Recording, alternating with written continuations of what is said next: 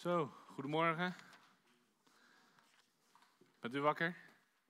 Ik ook. Ik heb er zin in. Nieuwe dag.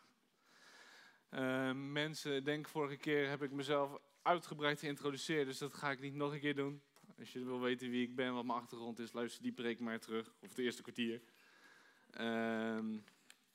Voor de mensen die mij niet kennen, we hebben Marco, ben 31 al bijna.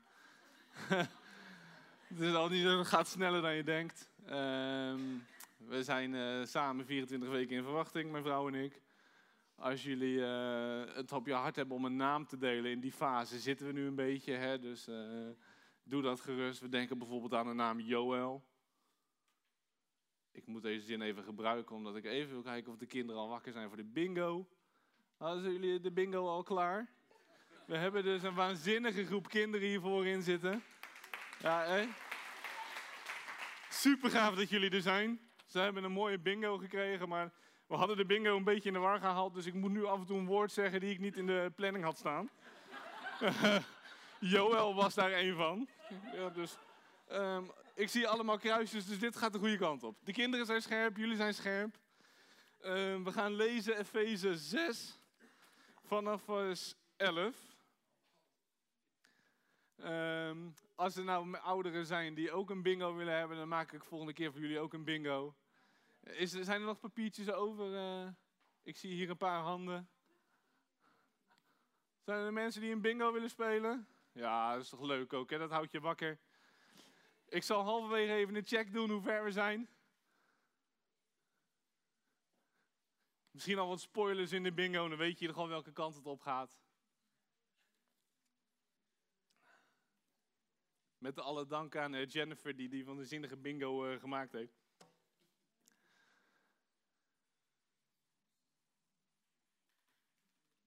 Ja, nog meer mensen die een bingo kaart nodig hebben? Denk ik niet, hè? Ik ga vandaag heel veel teksten lezen of gebruiken. Schrijf ze niet mee, luister maar gewoon. Als je het achteraf terug wil lezen, mag je gewoon even mailen en dan krijg je mijn aantekeningen. Deze en nog een tekst komen zo wel op de beamer. Hier wil ik mee beginnen. Eigenlijk wel een hele bekende, denk ik, Efeze 6, wapenrusting. Bekleed u met de hele wapenrusting van God, opdat u stand kunt houden tegen de listige verleidingen van de duivel. Iets andere vertaling. Want wij hebben de strijd niet tegen vlees en bloed, maar tegen hemelse vorsten, de heersers en de machthebbers van de duisternis. Tegen de kwade geesten in de hemelsferen. Neem daarom de wapens van God op, om weerstand te kunnen bieden op de dag van het kwaad, om goed voorbereid stand te houden. Houd stand. Met de waarheid als gordel om uw heupen, de gerechtigheid als harnas om uw borst, de inzet van het evangelie van de vrede als sandalen aan uw voeten, en draag bovenal het geloof als schild, waarmee u alle brandende pijlen van hem die het kwaad zelf is kunt doven. Draag als helm de verlossing en als zwaard de geest, dat wil zeggen Gods woorden. Laat u bij het bidden leiden door de geest.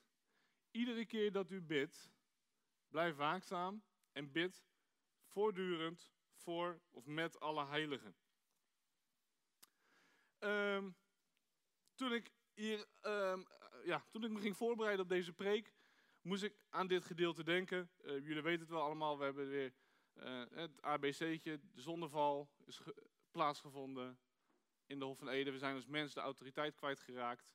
Jezus moest komen, gaf de autoriteit terug. Werd overwinnaar, overwon van alle zonden. Hij overwon de dood. In Kolossenzen 2 staat, hij heeft de overheden en machten ontwapend, die openlijk te schande gemaakt en daardoor over hen getriomfeerd. En toen ik dit las, vielen me eigenlijk twee dingen op. Je mag Efeze er wel op laten staan, alsjeblieft.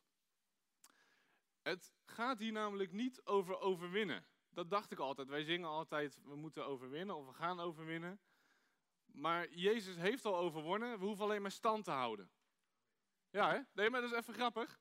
Want als je gaat denken, we moeten winnen, dan wil je gaan vechten om iets te halen. Maar we hebben het al gehaald. We hoeven niet te vechten. Het is al ontvangen. En we hoeven dat alleen maar vast te houden. Zegt wel dat als je niks doet, raak je het misschien kwijt. Dus dat is vasthouden. Je kan niet achterover leunen. Je zal toch iets moeten doen.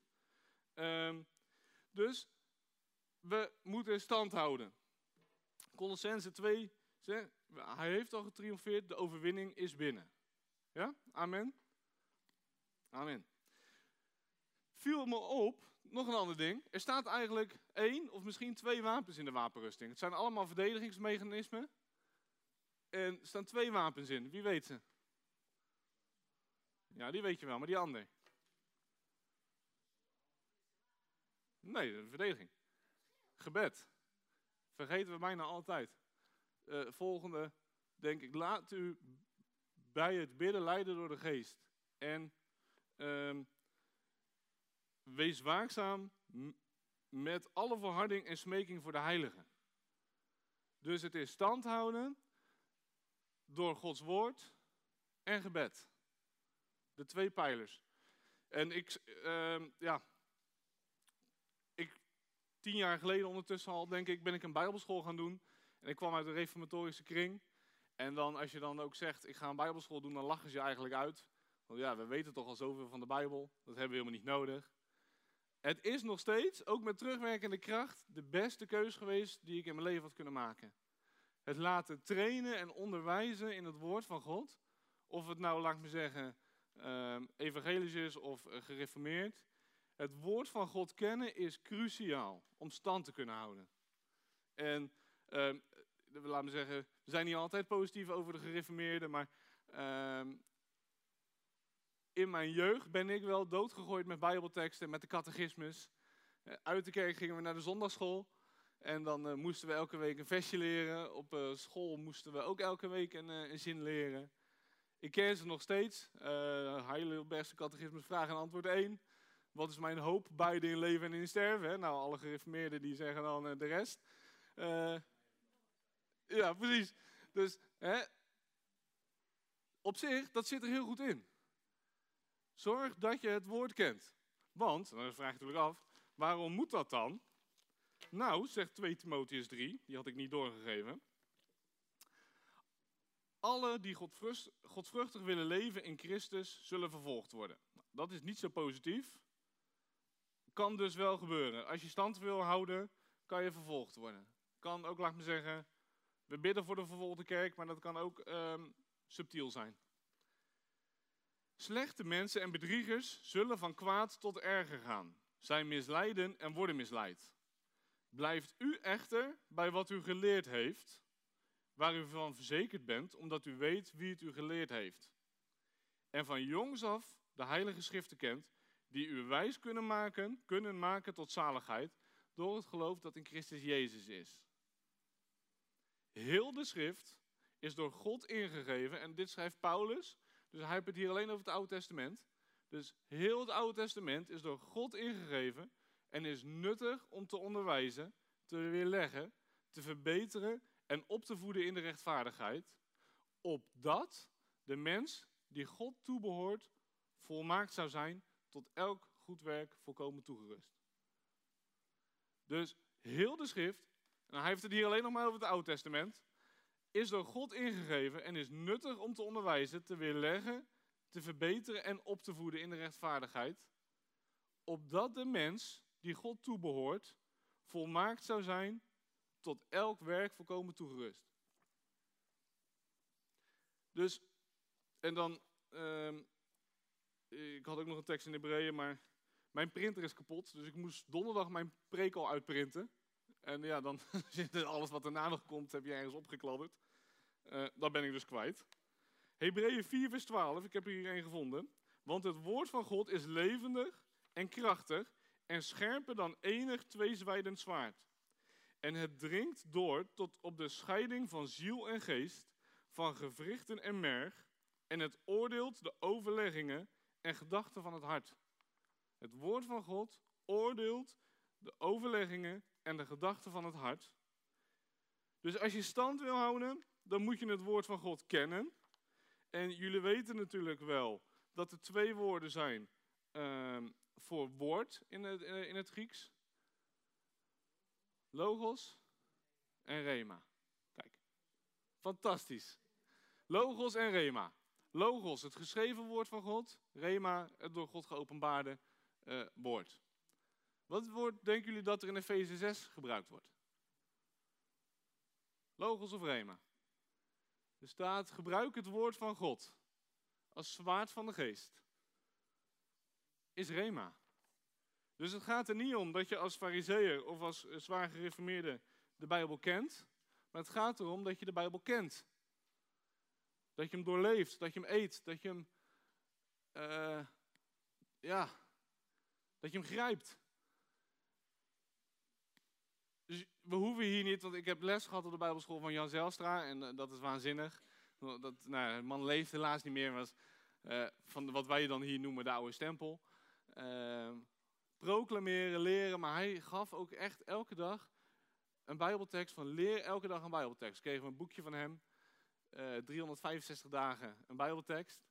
Kan ik je adviseren, maar je hoeft ze niet uit je hoofd te kennen, maar je moet ze wel kunnen doorleven. Je moet ze eten. Het woord van God is bedoeld om te eten. Overkauwend, als je dit allemaal vergeet, ik weet niet hoe ver we zijn in de bingo, maar als je dit allemaal vergeet, dan was het al... En onthoud dat je het woord van God moet eten, dan ben je al klaar voor deze week.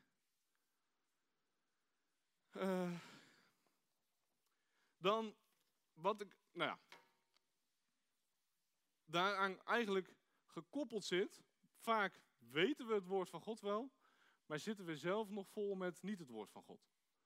Dus ik moet altijd wel lachen. Ik ben, ik denk, op mijn 11e begonnen met een folderwijk. En ik heb een vader en ik was de oudste. En mijn vader vond, hij is er al op teruggekomen, dat je heel hard moest werken en veel moest werken. Dus dat deed ik. Ik heb 30 baantjes gehad in 5 jaar tijd. Ik ben met Suzanne getrouwd en ik vertel nog steeds af en toe een baantje wat ik gehad heb. 6 jaar zijn we getrouwd. En ik heb er nog 3 die je niet kent. Ja, dat is echt waar. Dus alles wat ik deed, faalde.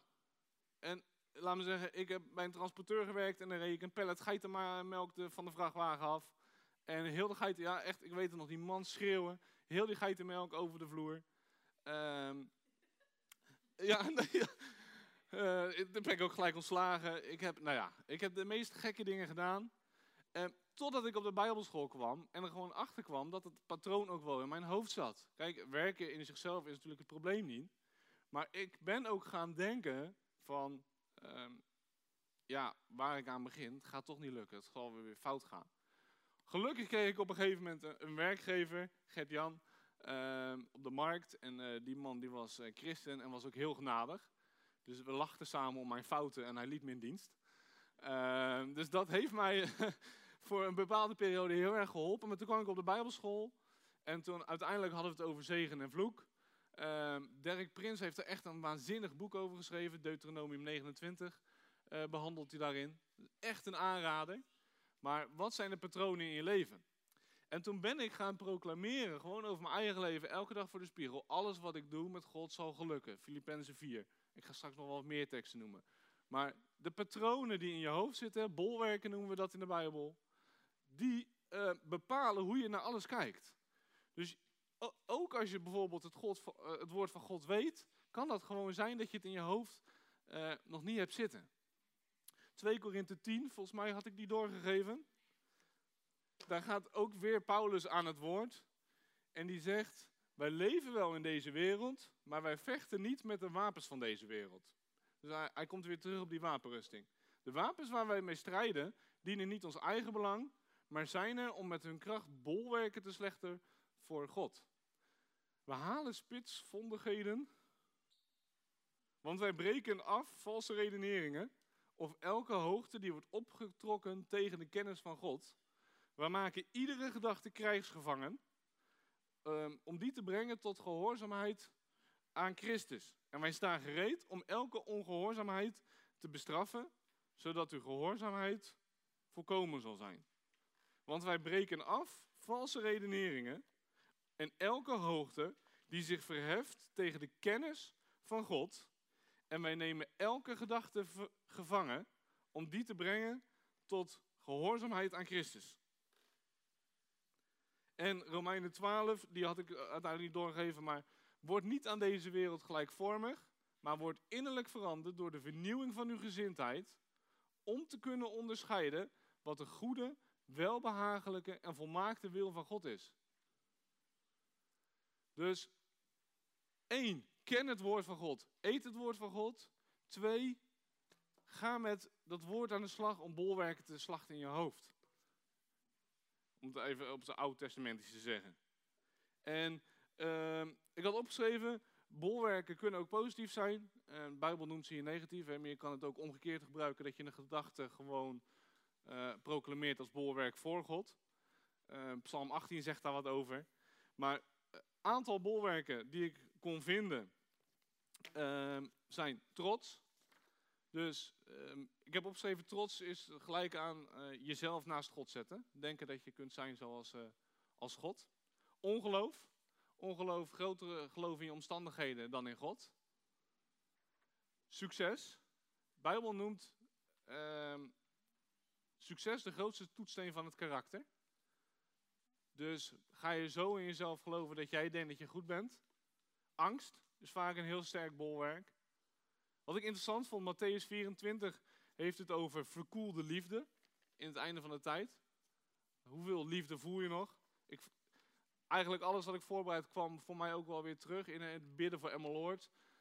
Bidden voor de vluchtelingen. Als je het hebt over verkoelde liefde. Laat me zeggen, we weten allemaal wel wat een voor- en nadelen zijn van vluchtelingen in Nederland. Maar wat doet het met je? Wat is de liefde die je voelt voor jezelf, voor de mensen om je heen? Veroordeling, schaamte. Nou, zo kan ik nog heel veel bolwerken noemen. En opdracht voor deze week voor jezelf is, ga nou eens kijken wat is nou het bolwerk wat er in mijn leven zit. Want je denkt natuurlijk, die heb ik niet. Dat denk ik eigenlijk ook altijd, totdat je er opeens weer een tegenkomt. De geest van God zal je leiden in de waarheid, zegt Johannes. Hij openbaart jezelf wel wat je bolwerken zijn. Maar vooral, wat is dan de waarheid? Ken je de waarheid? En hoe slecht je zo'n bolwerk dan? Ik had nu opgeschreven pauze. Hoe ver zijn we al met de bingo? Dan heb je er al 7. Dan kunnen we wel stoppen. 7 al. 6. Nog 1 en, oh ja, nog 1 en dan heb je de 7. Nou, hebben we al een rij vol? Je moet nog 1. Welk woord is dat? Mozaïek. En hebben we, die was ik niet van plan te gaan zeggen.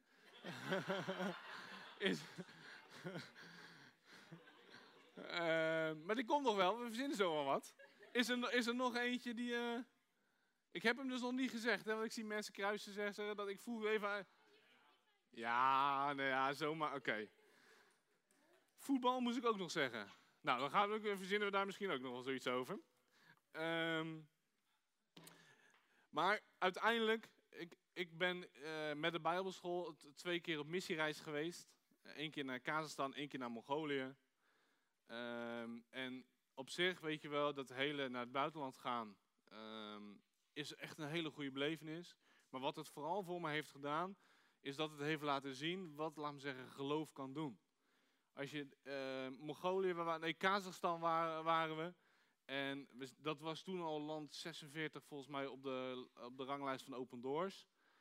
En die mensen die je sprak, die waren zo hongerig. En die wilden gewoon maar één ding, en dat is het koninkrijk van God zien komen.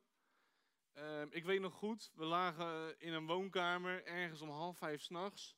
En we werden wakker gemaakt van, willen jullie voor ons bidden? Dus blijkbaar waren we van het ene dorp naar een ander dorpje gegaan. Willen jullie voor genezing bidden? En we hadden allemaal zoiets van, laat me met rust, ik wil slapen. En ik weet nog steeds niet wat er is gebeurd, want niemand van ons kan het meer herinneren zo moe dat we waren. Maar God genas iedereen. Weet je wel? Mensen stonden opeens met hun tassen, ik kon nooit mijn arm ophouden en opeens... De tassen in de lucht, ik heb last van dit. En nou, ik oprecht weet het niet meer, maar dat is me gewoon altijd bijgebleven. Geloof activeert zoveel. En laat me zeggen, honger activeert zoveel. En als je het hebt over bolwerken, dan hebben we in Nederland zo de gewoonte om gewoon geloof al weg te praten. Als iemand het idee heeft dat hij de zending in moet, dan zeggen met z'n allen bid en werk. Hou je eigen zak maar op. Of, ik heb er heel veel opgeschreven, maar je kan vast wel wat verzinnen. Maar wat spreek je als geloof hier in de gemeente? Wat spreek je in je eigen leven voor woorden? Mensen vragen me altijd, echt de meest klassieke Nederlandse vraag: wat vond je nou van de dienst? Ja, en ik kan daar geen antwoord op geven, want als ik dan, laat me zeggen, negatief ben, dan ga je dus iets creëren. Je focust de aandacht op het negatieve. Voel je vrij om straks te vertellen wat je van mijn preek vond, hè? Of op de mail te zetten. Daar ben ik niet bang voor, maar dat bedoel ik niet af te kraken. Maar waar leg je de focus op? En als ik bijvoorbeeld zou zeggen, want mensen zijn, ja, die willen dan toch vaak ook wel even horen wat er dan niet goed was. Dan zou ik bijvoorbeeld zeggen, ja, maar die plant op dat podium, daar word je helemaal gek van. Hij staat links, ik kom liever rechts, gehad. De Bijbel zegt, de dwaze gaat links. Dus echt waar, prediker, de dwaze gaat links en de slimme gaat rechts. Dus ik wil die plant rechts op het podium. En wat ga je dan doen? Elke keer als je hier op zondag in de kerk bent, ga je kijken waar staat die plant. Dat is wat woorden creëren. Dat is wat je creëert als je vraagt, wat wil ik, wat vond je van de dienst, wat vind je van onze gemeente? Nog steeds, die plant zit me echt dwars. Weet je wel? Nou, wat creëren wij met onze woorden? Waar gaan we heen als we praten?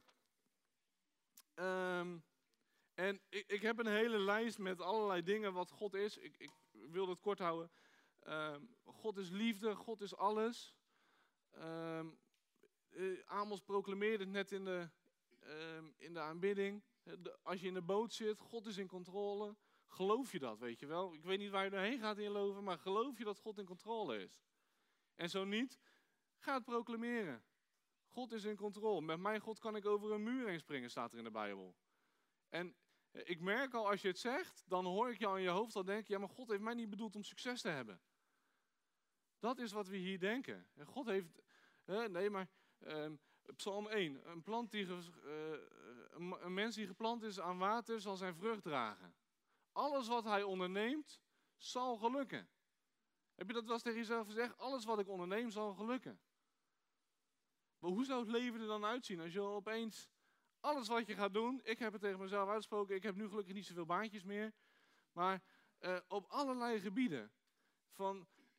Ik ben altijd super kritisch, ik leg de lat voor mezelf heel hoog. Ook als ik hier sta te preken. En dan heel deze week zit ik elke dag tegen hem te zeggen, Marco, je bent goed genoeg. Het maakt niet uit wat je hier zegt. Dat is wat God zegt. Weet je wel? Marco, je bent goed genoeg. Meer hoeft het niet. En of dit nou een goede of slechte preek is, dat maakt voor mij echt oprecht ook niet meer uit. Ik sta hier voor God en hij heeft een groter belang bij dan ik. Dat dit goed gaat. Marco, je bent goed genoeg. Daarmee wil ik natuurlijk niet zeggen dat wij, want ik hoor je denken, ja, met voorspoed-evangelie, daar geloven wij niet in. Amen, geloof ik ook niet in. Ik geloof niet dat God een God is van miljoenen, maar ik geloof wel dat God een God is van altijd genoeg. En ik geloof wel dat God een God is die, als jij bidt, het je gaat geven. Ik weet nog goed, en ik ga zo afronden, ik weet nog goed dat ik een roeping kreeg, echt een roeping van God om naar Friesland te gaan. En dat werd ook echt bevestigd, dus ik ben niet gegaan op, laat me zeggen, een blinde actie. Ik woon in Zuid-Holland, ik had het daar heel goed, ik kwam van de Bijbelschool. Ik had een interkerkelijke discipelschapstraining opgericht, ik had het super naar mijn zin, maar God zei, je gaat nu naar Friesland. Dat werd bevestigd en ik ging naar Friesland en na 3 maanden stond ik op straat, was ik alles kwijt. Ik heb een jaar in de caravan gewoond onder Heerenveen, omdat dat gewoon, dat was het, dat moest het zijn. Ik sta hier niet, en oprecht, ik sta hier niet te vertellen dat God een verhaal is van alleen maar successen en overwinningen. God is een God die altijd belooft wat hij doet en altijd doet wat hij belooft. En dat kan ik hier zeggen, dat durf ik ook echt oprecht te zeggen. God heeft nooit een belofte gebroken richting mij. Alleen, het kan zijn dat dat met met dalen gaat, heuvels en dalen. En we hebben als voorbeeld Adam was als mens volmaakt, maar hij was nog niet volwassen. En dat is waarom hij dus... Hij werd getest om volwassen te worden. We hebben testen, we hebben struggles nodig om te groeien in het geloof. Dus we gaan gewoon veel dingen meemaken die niet goed zijn. Maar geloof je dan dat God in controle is? Ik heb zoveel christenen om me heen. Ja, maar ik heb een roeping gehad om een kerk op te richten. Een kerk, dat ging helemaal verkeerd. En ik ga nu nooit meer de kerk oprichten. Of ik ben beschadigd door leiderschap. Ik ga nooit meer onder leiders. Dat is wat mensen zeggen. En ik durf wel te zeggen dat ik meer dan 7 keer beschadigd ben door leiders. We hebben er 5 jaar voor nodig gehad om het enigszins te verwerken. Dus poes daar niet doorheen. Dat is absoluut niet wat ik wil zeggen. Maar wat zeg je over jezelf? Ik ga afronden. Ik had nog veel meer. Ik ga gewoon, om af te sluiten, nog wat teksten noemen. Hoe ver zijn we met de bingo? Ik had dus laatst echt nog eventjes een gedachte over een mozaïek. Een kerk die echt heel mooi is. Als je in een preek wilt luisteren, dan doe dat van Mozaïek. En gisteren sprak ik mijn buurman, die kwam een spelletje bij me doen. En die was voor het eerst met zijn zoontje naar de voetbal geweest. Dat was ook, ik heb niet gelogen. Zijn we wel ver. Ik vind echt dat jullie het waanzinnig gedaan hebben. Ik zie allemaal volle rijen en strepen. Jullie mogen hem straks inleveren.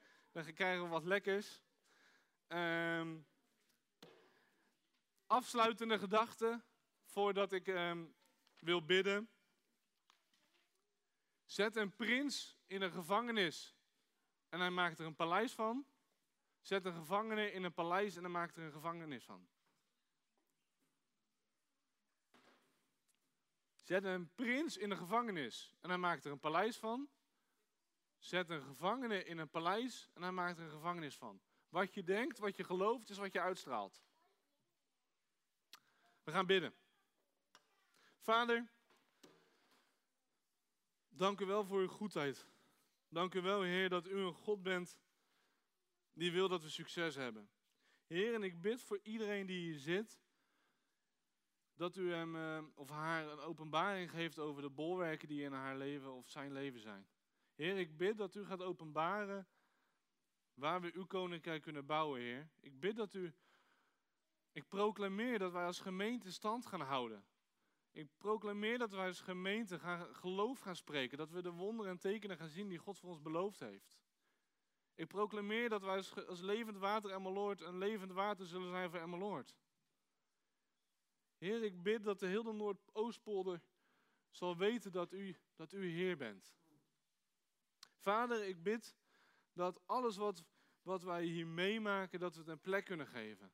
Heer, alle pijn, alle ellende die plaatsvindt in deze gebroken wereld. Ik bid dat u ons daarbij helpt, dat u ons leidt. Heer, dank u wel dat als wij in een schip zitten wat in de storm zit, dat u in controle bent. Dank u wel dat u een God bent van overwinning. Amen.